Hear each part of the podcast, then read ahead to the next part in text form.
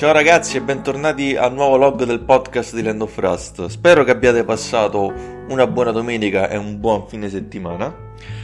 E come vi avevo già anticipato la, nello scorso log, era altresì probabile che, che, il report from hell di questa settimana non si facesse proprio per, per l'assenza di notizie eh, veramente interessanti. C'ho, c'ho, il gatto che è salito, ha messo le zampe proprio sulla, sulla scaletta. Guarda, è il sole, stai buono, stai buono, che sto, sto registrando. Lo so che vuoi partecipare anche tu, però stai buono, sei stato buono tutto il giorno. Dicevo, eh, assenza di notizie particolarmente interessanti, ma perché questa settimana, o meglio, queste settimane sono state le settimane che hanno segnato il passaggio alla nuova generazione di console. Prima uscita Xbox Series X e questa settimana appunto uscita PlayStation 5. Quindi diciamo i canali di informazione hanno si sono concentrati maggiormente su, sulle nuove console, su, sulla loro interfaccia, su quanto fanno rumore, su quanto siano veloci, gli SSD, il ray tracing e così via. E quindi chiaramente tutto il resto è passato in secondo piano. Poi vabbè, questo, questo è un motivo, poi c'è stato un altro motivo un po' più serio che riguarda il fatto che in questa settimana ho avuto uh, altro a cui pensare perché in famiglia è arrivato il covid. E praticamente ho rischiato anche di prendere io stesso il covid poi ho, ho fatto il tampone del risultato per fortuna negativo e così come anche, anche, i miei genitori quindi diciamo la buona notizia è che vabbè chi ha preso il covid uh, sta bene ha avuto un po' di febbre ma non non ha, non ha più alcun sintomo da, da giorni ormai. E quindi la buona notizia ulteriore è che per fortuna non si è creato un cluster uh, all'interno, all'interno, del nucleo familiare, tutto qua. Quindi, quindi, ecco, un altro motivo per cui ecco, non ho avuto modo di, di fare un log eh, di metà, il consueto log di metà settimana. Ma comunque al di là di questo devo dire che notizie poi non ce ne sono state per nulla, cioè diciamo la notizia più rilevante si può dire è stato questo attacco hacker che ha colpito Capcom e che a quanto pare avrebbe liccato alcuni progetti degli anni alcuni progetti futuri tra questi alcuni vabbè oltre al, al, al chiacchierato remake di Resident Evil 4 sono, sono comparsi anche alcuni progetti sempre legati a Resident Evil che onestamente non mi sento di commentare perché a parte i titoli non mi sento di dire nulla, quindi cioè sono comunque a parte che poi questi sono titoli poi temporanei, non è detto poi che, che i giochi si chiameranno così. Quindi onestamente fare dei commenti su dei titoli, su dei giochi che non sono stati confermati ufficialmente farci un log non, direi che non ne vale la pena. E la stessa cosa anche per, per l'ultimo rumor su Silent Hill ossia questo account di PlayStation Arabia che avrebbe no, anzi no che avrebbe che ha pubblicato queste clip con dei toni molto horror comunque con delle atmosfere che riguardano i videogame di genere survival horror subito molti hanno associato e detto ah ok quindi c'è, c'è Silent Hill dietro quindi ma onestamente direi che, che anche questa volta secondo me si sta, si sta prendendo un abbaglio perché ragazzi comunque è il, è il, giorno di uscita di PlayStation 5 quindi quello sarà una clip pubblicitaria niente di più insomma. Anzi mi sembra che avevo letto in un tweet che erano state tradotte quelle scritte arabe che apparivano in queste clip e, e appunto adesso non mi ricordo quale, quale fosse la traduzione corretta ma era sempre uno slogan, un qualcosa legato alla console, quindi ragazzi, cioè, andiamoci piano con queste associazioni. Poi vabbè che io pure, io pure con Land of Rust ho, ho, risollevato anch'io questa cosa, ma giusto perché chiaramente Silent Hill, che fai, non, non ne parli, quindi... Però per il resto mh, direi che è l'ennesimo finto rumor... Sollevato solamente per generare chiacchiere fine a se stesse, tutto qua.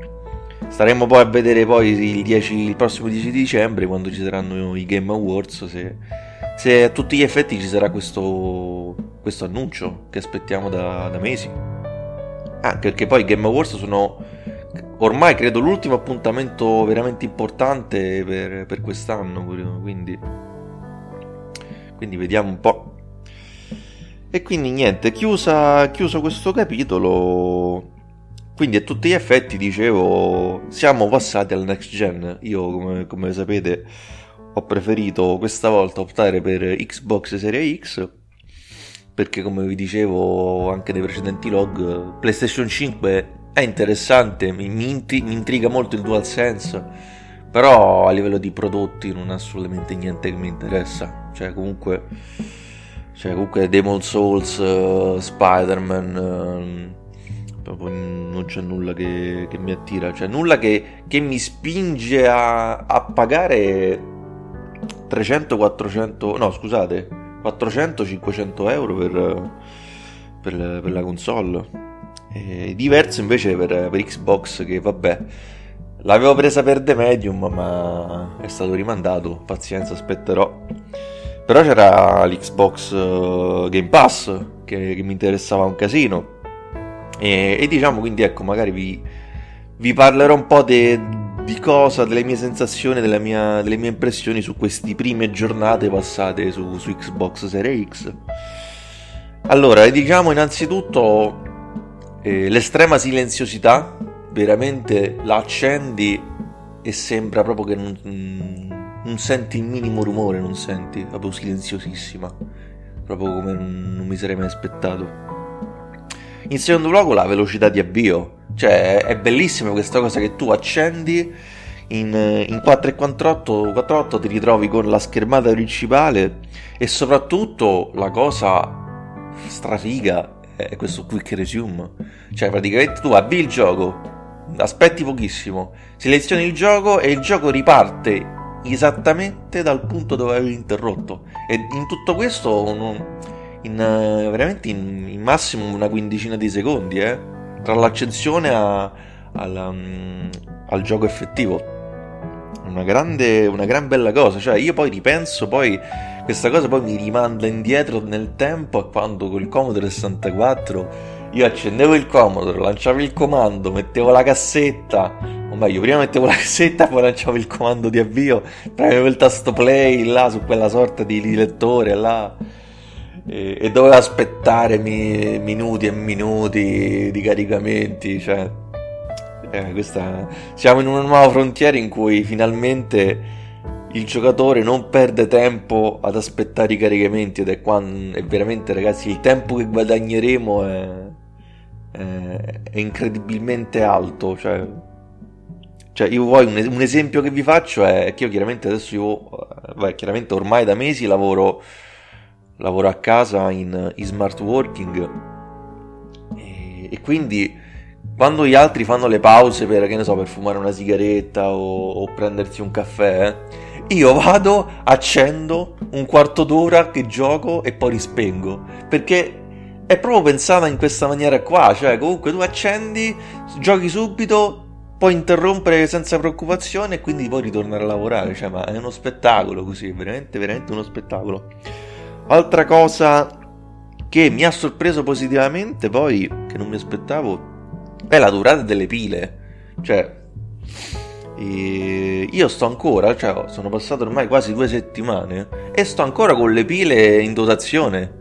Le, perché chiaramente la, mm, se non lo sapete il pad dell'Xbox non ha una, mm, una pila interna come il pad di PlayStation, di DualShock il DualSense anche chiaramente ma ha chiaramente ah, devi mettere delle pile, delle pile stilo devi mettere e, e, stanno durando un sacco. Vabbè, saranno chiaramente sono pile alcaline, tutto quanto, eccetera. Però pensavo. Eh, pensavo, cacchio, queste mo, me si scaricano in, in, due giorni. Mo mi toccherà ricambiarle. Infatti, io mi ero pure comprato un pacco di, di pile ricaricabili della Duracell. Ma io sto ancora con le pile, quelle che mi hanno dato che erano in dotazione. E credo manchino. Stavo vedendo l'icona oggi e sta ancora tipo a metà. Cioè, quindi quanto cacchio durano queste pile? Molto molto contento. Però poi vabbè, andando avanti, il fiore all'occhiello eh, è questo Xbox Game Pass eh, che io direi, se riesco a dargli una definizione, eh, l'Xbox Game Pass è, è una droga, è, una, è letteralmente una droga, è di fatto il corrispettivo gaming dei, degli, dei, come cacchio si chiama, dell'Hologenit. Cioè, avete presente quando andate negli, negli, negli, negli, negli Hologenit, no? Andate, pagate, prendete eh, tutto quello che c'è, proprio all'infinito e non smettete mai. È la stessa cosa l'Xbox Game Pass, che vedete entri, sì, scarico questo, scarico quest'altro, scarico quest'altro, è tutto uno scaricare continuo. Cioè, ragazzi, veramente è una sensazione, una libidine, un orgasmo che non vi dico. Cioè, poi per chi veramente è appassionato, che, che ha degli gusti molto ampi, cioè, che ve lo dico a fare? Una, una, bellezza questo Xbox Game Pass, anche se tanto so che prima o poi mi dovrò dare una grande regolata pure io. Perché, perché una certa non farà bene questa cosa, ne sono abbastanza sicuro dovrò fare un po' come, come, ho fatto con Netflix. Perché con Netflix era iniziato allo stesso modo. Veramente mi iscrivo a Netflix e guardo una serie TV, guardo film, guardo un'altra serie TV, eccetera, eccetera, eccetera. Finché poi ho detto no, basta. Netflix lo interrompo. Poi quando ci sarà qualcosa che mi interessa, allora riattivo l'abbonamento. E la stessa cosa magari farò, potrei fare con Game Pass. Il problema è che di roba che mi interessa c'è veramente un botto, ce n'è. E... Ma che giochi ho giocato? Allora, ho giocato ad alcuni giochi interessanti. Il primo è stato questo Fracture Minds. È uno short game eh, sviluppato da questa sviluppatrice britannica chiamata Emily Mitchell. Ed è praticamente un puzzle game eh, che ha come tema centrale eh, la malattia mentale. Praticamente il gioco è una rappresentazione allegorica e metaforica del, del disagio e delle difficoltà di vivere con una malattia, con una malattia mentale. E, e devo dire, beh, a parte il gioco veramente di una. Un gioco veramente di una. come posso dire? È molto raffinato un gioco veramente raffinato e curato, curato chiaramente non, non, sotto l'aspetto tecnico perché tecnicamente è molto semplice, e chiaramente è una produzione indie quindi molto semplice, però raffinato perché proprio a livello di, di eleganza, di, di, cura nel trattare il certo tema in un certo, con questo modo molto, molto semplice, quasi infantile, come, come, se, come, se, stessi spiegando la malattia mentale ad un bambino, come posso dire. Ed è veramente un qualcosa che... Mm, un esempio, ennesimo esempio particolare di come sfruttare il medium per, per fare, per mandare dei messaggi di carattere sociale. Ed infatti il gioco è stato anche premiato ai BAFTA, meritatamente a mio avviso e rappresenta a mio avviso Fracture Minds un esempio di come eh, il Game Pass rappresenti una, una vetrina importante per giochi di questo tipo. Perché? Perché se Fracture Minds non fosse nel Game Pass, nessuno se lo cagherebbe di striscio, detta proprio papale papale. Perché è il classico gioco che non ti inculi minimamente perché chiaramente non è, non è Cyberpunk, non è Assassin's Creed, non è, non è Call of Duty, eh, quindi però c'è il Game Pass, il gioco è compreso nell'abbonamento e quindi può, è un gioco che può interessare anche a coloro che generalmente non guardano questi generi di giochi. E quindi diciamo ecco, per uno sviluppatore che è interessato non tanto a fare soldi perché chiaramente non, non, non, puoi fare soldi con questo gioco però se sei uno sviluppatore interessato principalmente a lanciare dei messaggi o comunque a far ehm, interessato a farsi ascoltare allora il Game Pass diventa un'occasione un'occasione unica. E, e sono molto contento di questa cosa perché appunto eh, vuol dire che il Game Pass permette di accorgersi di giochi che appunto se non, ave- se non avresti il Game Pass non vedresti neanche ed è veramente un qualcosa eh, di eh, veramente veramente importante.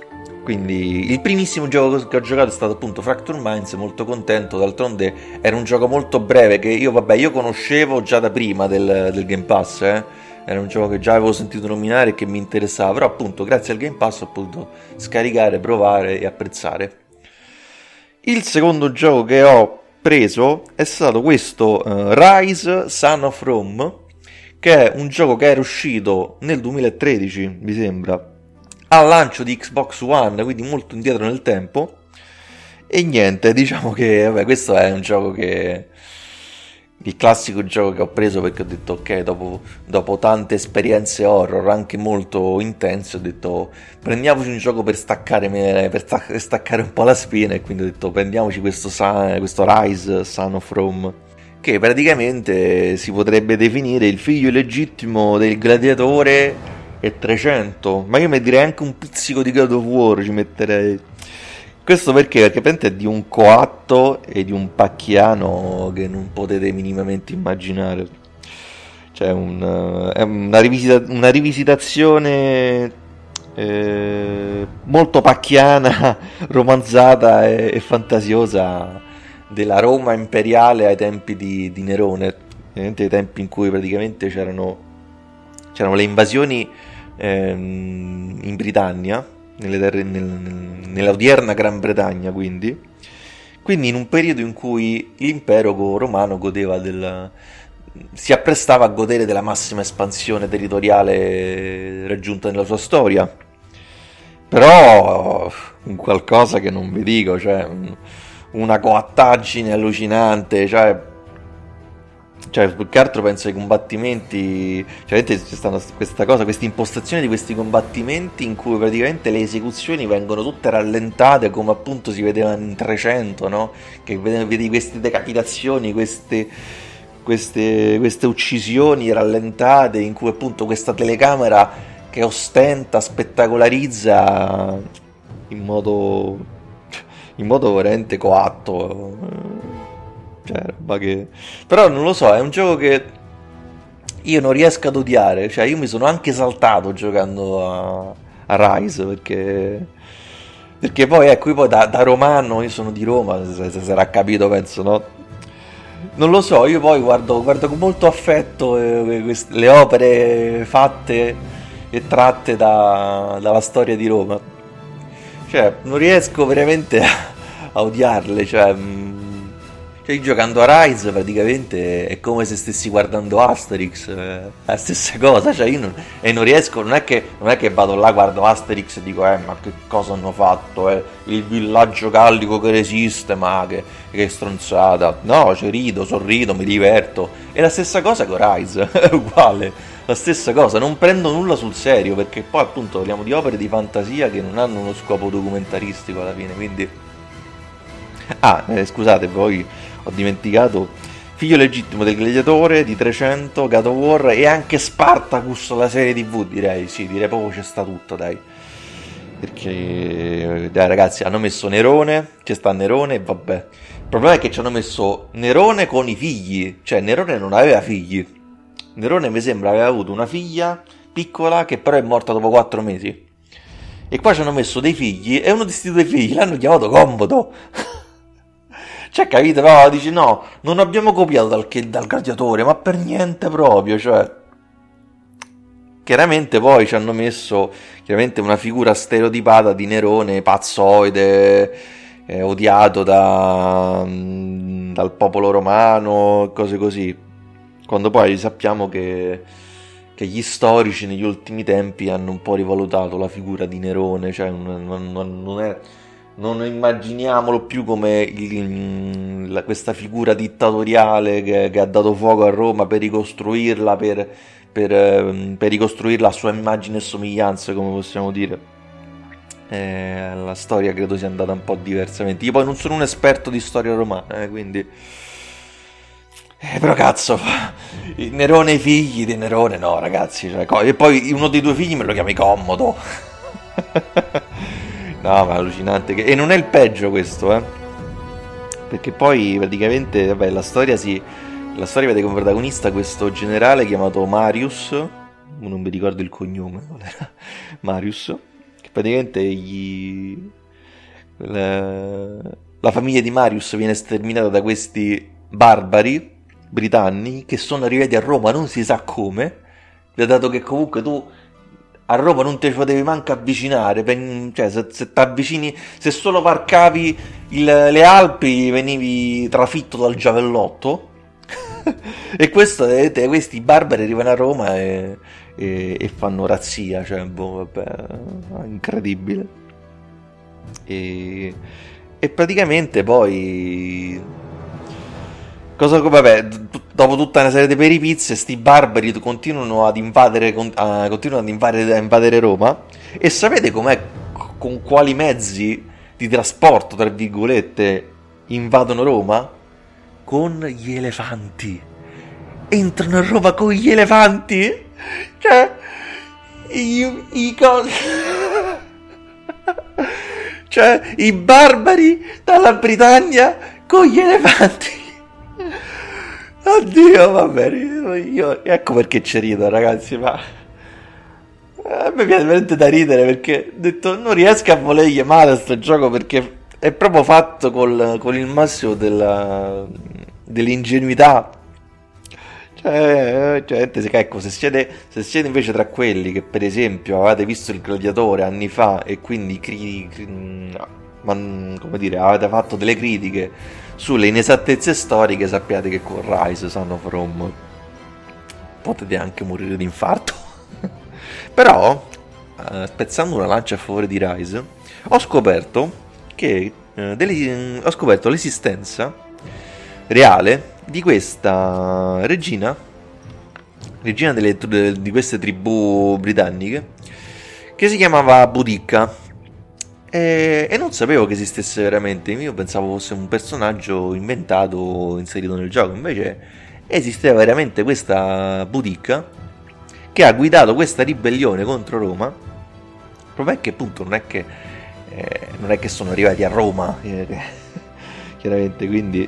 Poi, oh, poi ho detto, io non sono esperto di storia romana, se poi è successo veramente, eh, mandatemi pure una pernacchia e lo accetterò volentieri, però eh, più che altro sicuramente al 100% non c'è stato come rappresentato all'interno del gioco. Poi appunto hanno messo nel gioco pure il Colosseo con, con delle cose, con, delle, con dei meccanismi eh, che, che, cazzo esagerati, cioè in esagerazione. Vabbè, non vado avanti perché poi non voglio spendere troppo tempo su, su questo Rise Sun of, Rise of Rome che comunque mi ha regalato dei momenti di grande esaltazione però, eh Soprattutto il momento di massima esaltazione ce l'ho avuta quando ogni volta che comando la truppa romana, quindi sono in testa a questa truppa, quindi inizia questa marcia, evidentemente la marcia una marcia spettacolare, e quindi ci dobbiamo proteggere da questa pioggia di frecce infuocate e quindi con il comando, con il comando del, del pad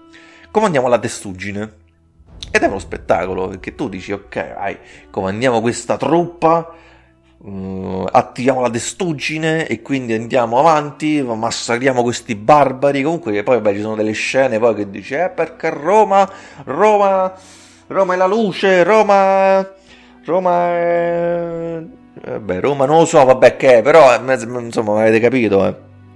eh. Roma, Roma è la giustizia, Roma è la civiltà. Quindi capite che insomma momenti di pura ecstasy che, che non potete immaginare.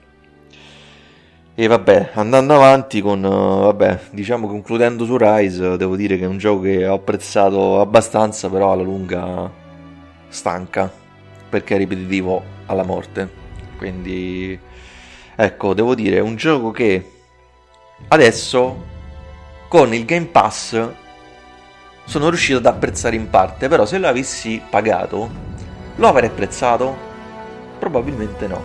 Quindi questa è l'ennesima, un ennesimo segno dell'importanza del Game Pass, perché tu puoi scaricare dei giochi che sono compresi in quello che è nel pacchetto e quindi tendi a valutare in maniera più positiva. perché chiaramente se Rise l'avessi pagato eh, un pochino mi roderebbe un po' il culo più che altro perché è un gioco che tanto una volta che giochi una volta che poi finisci te lo dimentichi quindi è perfetto per il Game Pass perché è un gioco che prendi, scarichi, giochi, finisci e lo lasci perdere e te lo dimentichi. Mentre invece se magari lo paghi, eh, niente, sta là, prende polvere e, e, addio.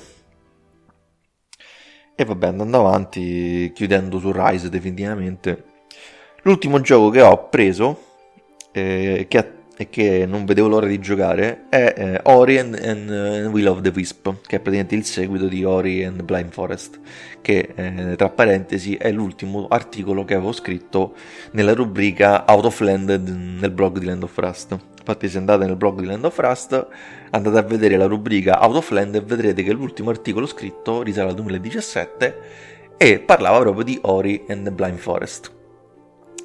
E cosa dire invece su Ori and the Will of the Wisp? Niente, che è una, l'ennesimo grandissimo capolavoro che migliora ulteriormente quanto di buono già visto in Ori and the Blind Forest. E niente, è un gioco che tira fuori l'animo fanciullesco che è dentro di noi. E, e quindi eh, sono quei giochi che, eh, che ti spingono a dire, eh, a pensare che noi i giochi non li dobbiamo valutare, non li dobbiamo recensire, ma li dobbiamo vivere. E, e io Ori me lo sono veramente vissuto fino in fondo. E, e soprattutto mi piace tanto questa cosa, questa, questo stile tipicamente disneyano. Mi riferisco alla Disney vecchia maniera più che altro, in cui il gioco non ti fa scrupolo a, a mostrarti la morte e, ed era una cosa che avevo visto anche in Blind, The Blind Forest che ho rivisto anche qua e, e ho apprezzato tanto. E, ed è una cosa come, così come apprezzavo tanto questa questa rappresentazione espressiva della trama nel senso che comunque è un gioco che con poche parole riesce a trasmetterti tanto. Riesce ad essere riesce a trasmetterti molto di più di altri giochi che invece magari hanno miliardi di, di dialoghi che però appunto non ti dicono niente. Questo Nori invece non ci sono dialoghi, comunque un protagonista che non parla e quindi però riesce comunque a essere a trasmetterti, a trasmetterti tanto. E poi un gioco che ti fa, ti va a sognare, ti va a sentire un eroe, ti fa sentire piccolo. È un gioco a cui veramente sono. È uno dei miei giochi. Vabbè, The Blind Forest e anche The Will of the Wisp sono due giochi che veramente saranno eh, rimarranno tra i miei preferiti per, ancora per tanto tempo. E, e, sono rimasto molto dispiaciuto per il fatto che quanto pare si, sia stato escluso nella corsa ai The Game Awards del, del prossimo 10 dicembre. E, e, mi dispiace tanto, però fino a un certo punto, anche perché poi queste, questi show, queste rassegne, sono rassegne che tanto sono fine a se stesse. Non, non, per me non hanno alcun senso, cioè comunque non contano nulla, anche perché poi se proprio vogliamo parlare di gioco dell'anno, il mio gioco dell'anno è già uscito, ce l'ho già, l'ho già scelto ed è Amnesia Rebirth. Quindi eh, per me il gioco dell'anno è Amnesia Rebirth, eh, quindi sti cazzi, sti gran cazzi, anche che poi, poi vabbè, è pure vero che se Ori and the Will of the Wisp fosse stato candidato al 99% non avrebbe mai vinto perché tanto il premio lo daranno o a The Last of Us Parte 2 o ad Hades. Hades che è questo gioco roguelike diventato fenomeno che è diventato un fenomeno che ha raccolto grande, ampia popolarità. Quindi sicuramente non avrebbe vinto Ori quindi va bene così. Poi ho detto il mio gioco dell'anno ce l'ho l'ho già scelto e sono contento così e quindi niente, sono felicissimo di come sto vivendo queste prime giornate con Xbox Series X e così, e chiaramente soprattutto con Xbox Game Pass. Allora, non ho potuto comprare eh, Observer System Redux per un motivo molto semplice, perché eh, il trailer che era uscito eh, per PlayStation, quindi mh, mm, di, di, Observer appunto, eh, dove venivano mostrate le funzionalità del DualSense mi hanno spinto a non comprarlo per Xbox. E questo perché appunto ho detto vabbè ma sti cazzi a questo punto quando mi prenderò PlayStation 5 tra molti mesi me lo prenderò per PlayStation 5 perché diciamo l'impostazione scelta è questa. Xbox Series X la prendo per i giochi esclusivi ovviamente quindi per The Medium, per Scorn, per Hellblade 2 eccetera però per quanto riguarda gli horror PlayStation 5 rimane l'opzione che preferisco perché comunque le funzionalità del DualSense lo, mi spingono uh, verso quella, quella direzione chiaramente. Sono molto curioso appunto di scoprire come verrà sfruttato il DualSense nell'ambito del, dello sviluppo di esperienze survival horror. E quindi, quindi, questo è. Penso di aver concluso questo free speech non ho molto da dire e il prossimo gioco che ehm, che prenderò probabilmente sarà Remothered Broken Porcelain che avevo detto avrei dovuto recuperare dopo aver giocato a Little Hop però beh, ho voluto prendermi un, una piccola pausa dagli horror. E anche questa volta non so se ci sarà un, un report from hell perché notizie non stanno venendo signori quindi quindi finché non esce fuori qualcosa di veramente interessante io non non, parlo, non, farò, non, farò, il notiziario, il consueto notiziario di, di metà settimana. Quindi, quindi, grazie per l'ascolto e l'appuntamento quindi è al prossimo log che speriamo riesca a fare uno speciale diverso. Più che altro avere tempo per provare questo speciale su, su Remodeled Broken Porcelain. Ciao ciao!